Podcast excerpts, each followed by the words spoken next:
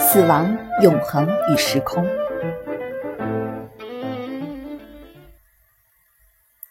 在《逻辑哲学论》和一篇关于伦理学的演讲中，维特根斯坦曾经两次提到过惊异于世界的存在。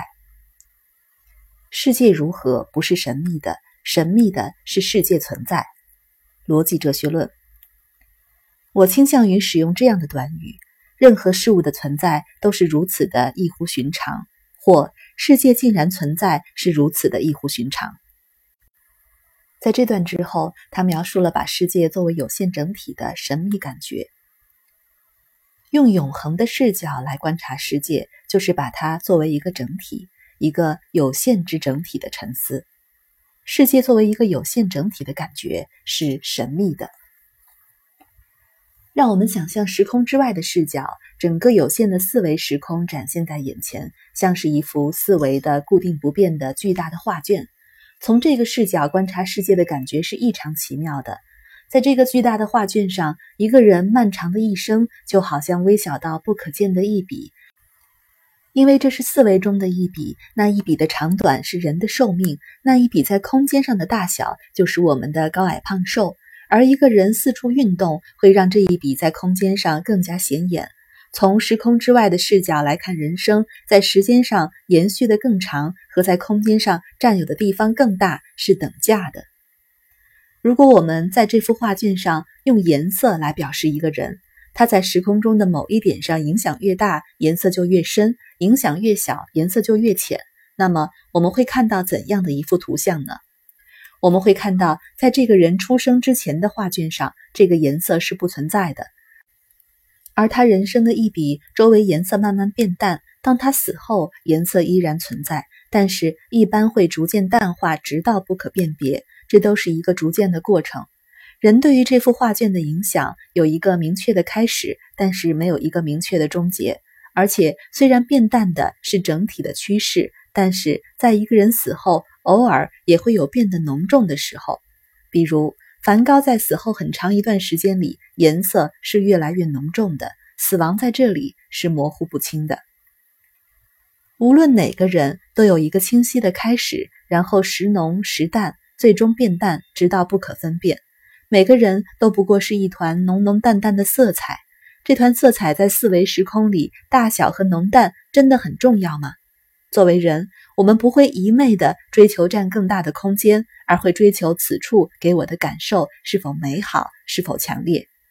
为什么我们对于时间就贪婪许多，总是希望能有无限的时间呢？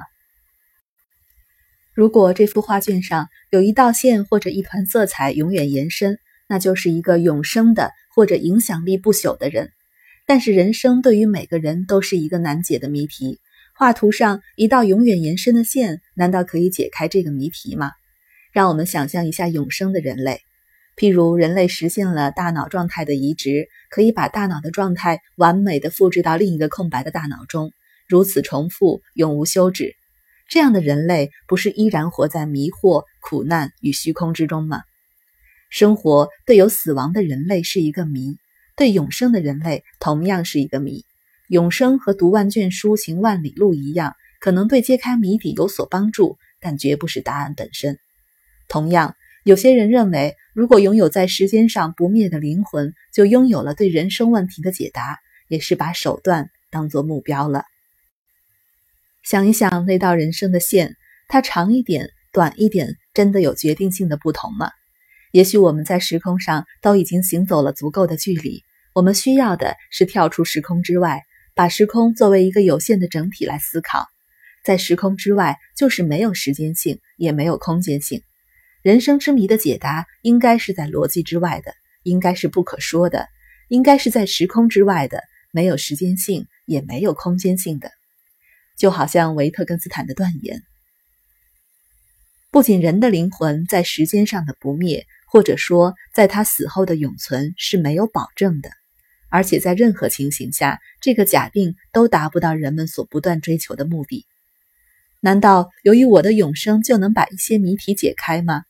这种永恒的人生，难道不像我们此刻的人生一样是一个谜吗？时空之中的人生之谜的解答在于时空之外。相反，只要此刻可以活在时空之外，那么此刻就是永恒。逻辑哲学论中这样写道：如果不把永恒理解为无限的时间延续，而是无时间性，那么活在此刻的也就永远活着。活在此刻，并不是字面上简单的理解活在当下，不思考过去与未来。这句话要和无时间性一起理解。无时间性的活在此刻的人，就永恒的活着；而无时间性是无法言说，也无法被理解的，同样是需要在生活里显现的。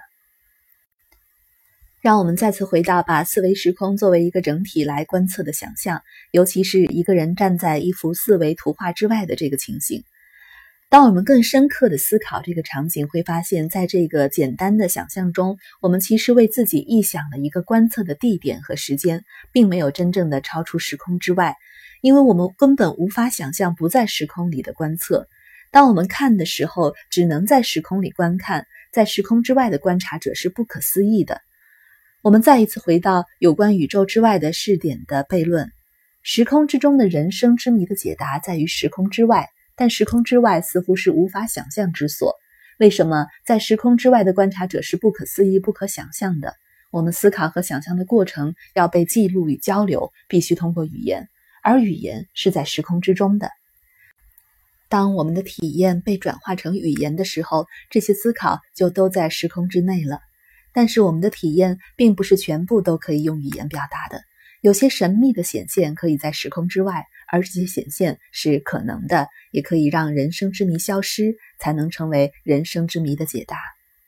但是神秘体验有很多种，如宗教、艺术、自然、药物、酒精、性高潮等，都可能带来神秘体验。如果不能运用语言和逻辑来分析探讨，我们如何能知道哪些神秘体验可以成为我们生活坚实的基础呢？就好像在古老的传说中，有些幸运是神的赐予，有些礼物是魔鬼的诱惑。我们应该如何区分呢？文化与价值中这样写道：相信魔鬼存在的意义，也许是作为灵感降临到我们身上的一切，并不都是好的。答案其实很简单。生活是唯一的标准。如果一个神秘体验无法让你生活里的问题完全消失，即使它给了你感官或者精神上极端的高潮，那些神秘体验都没有提供人生问题的解答。相反，一种生活上的显现很可能不带来悟道或者高潮的感觉，而只是在繁琐的日常生活里持续不断的某种坚持。可能是辛苦劳作之后全身的酸痛，也可能是极端苦难里不放弃生而为人的欲望。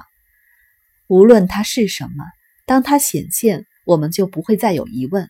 这时，我们就知道自己终于可以在时间之外安心的生活了。